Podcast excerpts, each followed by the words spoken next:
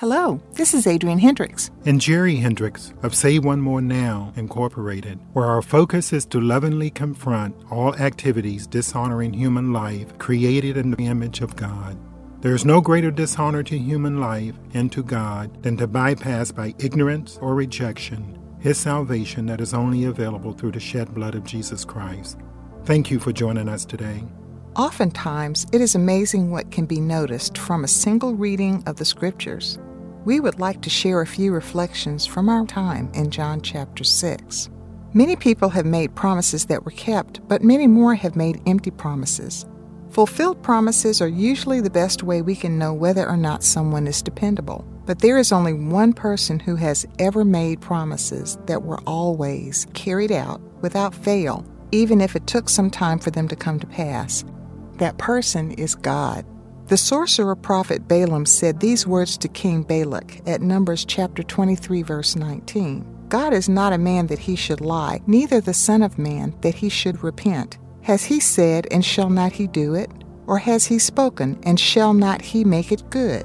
The Lord instructed Moses to tell the Israelites what to do about anyone who would claim to speak for God as a prophet at Deuteronomy chapter eighteen, verses twenty through twenty-two. But the prophet who shall presume to speak a word in my name, which I have not commanded him to speak, or who shall speak in the name of other gods, even that prophet shall die. And if you say in your heart, how shall we know the word which Jehovah has not spoken? When a prophet speaks in the name of Jehovah, if the thing does not follow nor come to pass, that is the thing which Jehovah has not spoken. The prophet has spoken it presumptuously. You shall not be afraid of him. The point here is that God gives His seal of approval to everyone who is really sent by Him by causing what they say to happen. Samuel was one such prophet who spoke for the Lord. It is said at First Samuel chapter three, verse nineteen, as Samuel grew up, the Lord was with him and made true everything that Samuel said. God always gives proof of what is His or from Him, so people can be confident about what He tells them to do. It hasn't always worked that way because people tend to forget what He has done in the past. But God's work with people has always had an eternal purpose to bring them to the one prophet from among the people who would bring them to God Himself. That prophet was Jesus the Messiah, which means the Anointed One. Moses, speaking for the Lord, told the Israelites about the special prophet at Deuteronomy chapter eighteen, verses fifteen through nineteen. Instead, he will send you a prophet like me from among your own people, and you are to obey him. On the day that you were gathered at Mount Sinai, you begged not to hear the Lord speak again or to see his fiery presence anymore because you were afraid you would die. So the Lord said to me, they have made a wise request. I will send them a prophet like you from among their own people. I will tell him what to say, and he will tell the people everything I command. He will speak in my name, and I will punish anyone who refuses to obey him. Before going further, we want to define three words here for clarity: genuine, truth, and insane. Referring to dictionary dot com, genuine refers to that which is not counterfeit, authentic, real, free from pretense or hypocrisy, sincere. Truth refers to the actual state of a matter, conformity with fact or reality, a verified or indisputable fact, honesty, integrity. Insane talks about that which is not of sound mind, mentally deranged, the characteristic of a person who is mentally deranged, utterly senseless. So, what is the test for a person being genuine? How does one determine if someone is telling the truth, especially if what is said seems so fantastic that if it is not the truth, the person speaking must be insane? In discussing Jesus, author G. K. Chesterton said in his book, The Everlasting Man, if Christ was simply a human character, he really was a highly complex and contradictory human character, for he combined exactly the two things that lie at the two extremes of human variation. He was exactly what the man with the delusion never is. He was wise. He was a good judge. What he said was always unexpected, but it was always unexpectedly magnanimous and often unexpectedly moderate. When Jesus appeared, some people seemed to recognize him immediately by the wonderful miracles of deliverance, healing, and provision he demonstrated. But even with these events taking place before their eyes, other people still had trouble believing Jesus. People today are also skeptical about Jesus, even if they're willing to accept his virgin birth, his miracles, his death on the cross, his subsequent resurrection, and his ascension. Referring again to Chesterton on what Jesus taught, he notes, "There is another quality running through all his teachings, and that is the persistent suggestion that he has not really come to teach. Many people claim to follow Jesus' teachings but leave him out. They stop just short of following Jesus wholeheartedly because of bondage, cynicism, distraction, perceived rejection, or just plain unbelief. They still miss Jesus." Let's examine one particularly stunning example of people missing Jesus after he performs two spectacular miracles recorded in John chapter six, starting at verse one. Jesus went over to the Sea of Galilee, the Sea of Tiberias, and a great multitude followed him because they saw his miracles, which he did on the sick ones. And Jesus went up into a mountain and sat there with his disciples. And the Passover was near, a feast of the Jews. Then Jesus lifted up his eyes and saw a great crowd come to him. He said to Philip, "Where shall we buy loaves so that these may eat?" And he said this to test him, for he himself knew what he would do. Philip answered him, "Loaves for two hundred denarii are not enough for them that everyone may take a little." One of his disciples, Andrew, Simon Peter's brother, said to him, "There is a boy here who has five barley loaves and two small fish, but what are these among so many?" And Jesus said, "Make the men recline." And there was much grass in the place, so the men reclined, about five thousand in number. And Jesus took the loaves, and when he had given thanks, he distributed to the disciples, and the disciples to those who had reclined, and likewise of the fish, as much as they wanted. And when they were filled, he said to his disciples, "Gather up the fragments left over, so that nothing is lost." Therefore they gathered and filled twelve handbaskets with fragments of the five barley loaves which were left over to those who had eaten. Then, seeing the miracle that Jesus did, those men said, "This is truly the prophet, the one coming into the world." Therefore, when Jesus perceived that they would come and take him by force, that they might make him a king, Jesus withdrew again to the mountain alone by himself. The recognition of a true miracle was so great here, the people wanted to make him king over them right away. Truth is that he was and is a king, but his kingdom is in another realm. They would all learn that shortly. We continue at verse sixteen. "And when evening had come, the disciples went down to the sea and entered into a boat and went over the sea toward Capernaum. And it was now dark, and Jesus had not come to them. And the sea rose up because of a great wind that blew. Then having rowed about twenty-five or thirty furlongs, they saw Jesus walking on the sea and drawing near the ship, and they were afraid. But he said to them, 'I am. Do not be afraid.' Then they willingly received him into the boat, and immediately the boat was at the land where they were going." Twenty-five to thirty furlongs is about two and three quarters to three and a quarter miles. The Sea of Galilee is just over eight miles wide and just over thirteen miles long. Note that when Jesus entered the boat, they spent no more time in the water because the boat was suddenly at their destination. This miracle was not lost on the disciples. The following day, the crowd standing on the other side of the sea had seen that there was no other little boat there except that one into which his disciples had entered. And when they saw that Jesus did not go with his disciples into the little boat, but that his disciples had gone away alone, however, other boats from Tiberias came near the place where they ate the loaves, the Lord having given thanks. Therefore, when the crowd saw that Jesus was not there, nor his disciples, they themselves also entered into the boats and came to Capernaum, seeking Jesus. And when they had found him on the other side of the sea, they said to him, "Rabbi, when did you come here?" Jesus answered them and said, "Truly, truly, I say to you, you seek me not because you saw the miracles, but because you ate the loaves and were filled. Do not labor for the food that perishes, but for the food which endures to everlasting life, which the Son of Man will give you, for God the Father sealed him." According to Bible scholar and author of Thayer's Greek lexicon, John H. Thayer, the word sealed here involves the following meanings: to set a seal upon, mark with a seal, to seal in order to mark a person or a thing, in order to prove, confirm, or attest a thing, to confirm, to authenticate. God had sealed or attested to Jesus' authenticity with the miracles so that people would trust what he said because of what he was regularly able and willing to do.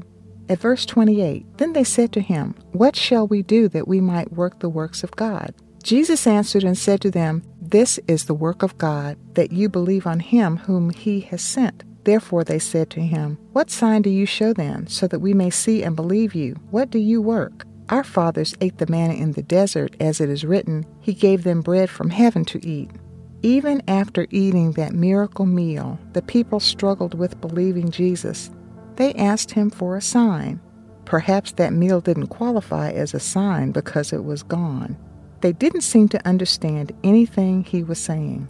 Then Jesus said to them, "Truly, truly, I say to you, Moses did not give you that bread from heaven, but my Father gives you the true bread from heaven. For the bread of God is he who comes down from heaven and gives life to the world." Then they said to him, "Lord, evermore give us this bread." And Jesus said to them, "I am the bread of life. He who comes to me shall never hunger, and he who believes on me shall never thirst. But I said to you that you also have seen me, and do not believe. All that the Father gives me shall come to me, and the one who comes to me I will in no way cast out. For I came down from heaven not to do my own will, but the will of him who sent me. And this is the will of the Father who sent me, that all of which he has given me I should lose nothing, but should raise it up again at the last day. And this is the will of him who sent me, that everyone who sees the Son and believes on him should have everlasting life, and I will raise him up at the last day." Then the Jews murmured about him because he said, "I am the bread which came down from heaven." And they said, "Is this not Jesus, the son of Joseph, whose father and mother we know? How now does this one say, 'I have come down from heaven'?" Here the religious leaders are busy casting doubt on Jesus' words, even though everyone had plainly seen and eaten the miracle he worked just the day before. They scoffed at his words so that the people would doubt what had happened. At verse forty-three, Jesus therefore answered and said to them, "Do not murmur with one another. No one can come to me unless the Father who has sent me draw him, and I will raise him up at the last day. It is written in the prophets, and they shall all be taught of God. Therefore everyone who hears and learns from the Father comes to me. Not that anyone has seen the Father except he who is from God, he has seen the Father. Truly, truly, I say to you, he who believes on me has everlasting life. I am the bread of life. Your fathers ate the manna in the wilderness and died. This is the bread which comes down from heaven, so that a man may eat of it and not die. I am the living bread which came down from heaven. If anyone eats of this bread, he shall live forever. And truly the bread that I will give is my flesh, which I will give for the life of the world." Then the Jews argued with one another, saying, "How can this man give us his flesh to eat?" Then Jesus says to them, "Truly, truly, I say to you, unless you eat the flesh of the Son of Man and drink his blood, you do not have life in yourselves. Whoever partakes of my flesh and drinks my blood has eternal life, and I will raise him up at the last day.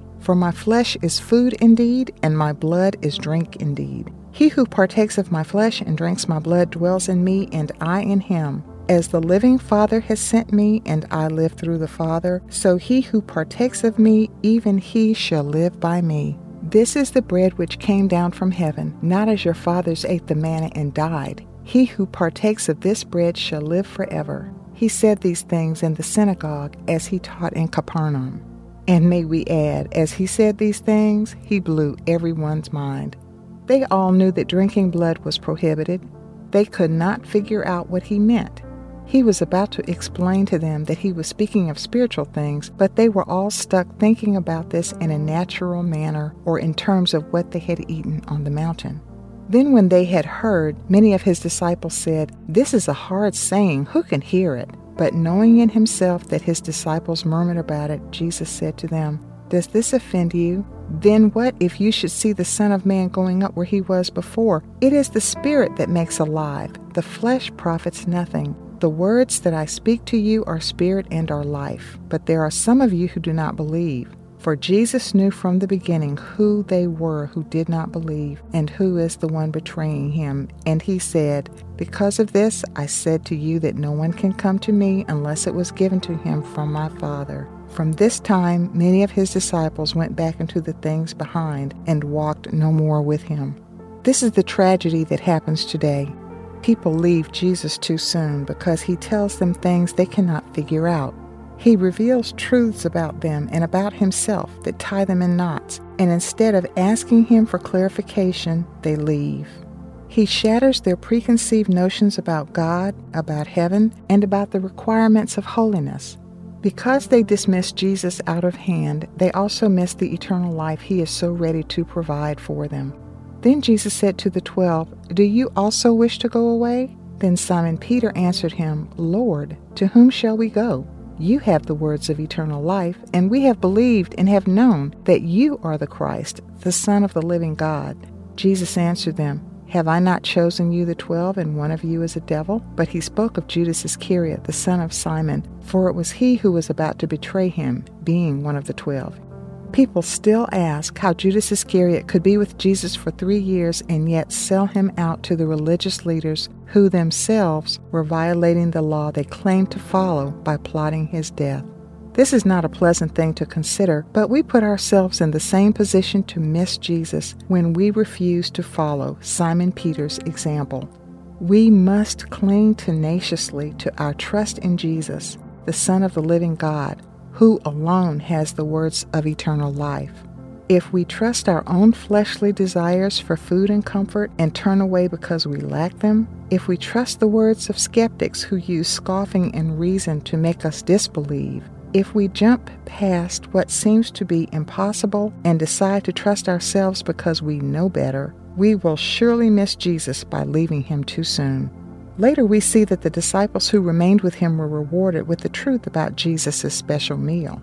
This is recorded at Luke chapter twenty-two, verses nineteen and twenty. Jesus took some bread in his hands and gave thanks for it. He broke the bread and handed it to his apostles. Then he said, "This is my body which is given for you. Eat this as a way of remembering me." After the meal, he took another cup of wine in his hands. Then he said, "This is my blood. It is poured out for you," and with it, God makes his new agreement.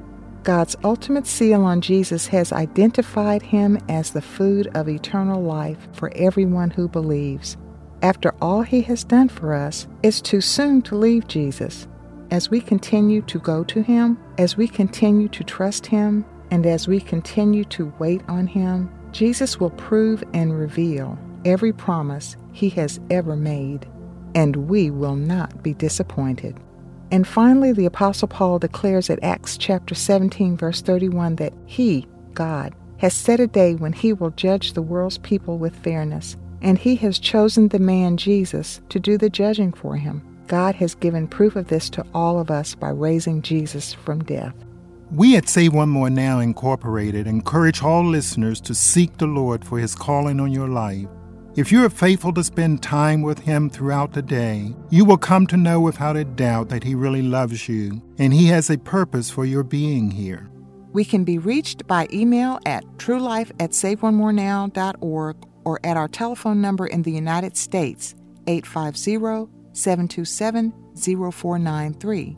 We look forward to joining you next week and ask you to remember, life is good. God gives life. God is good.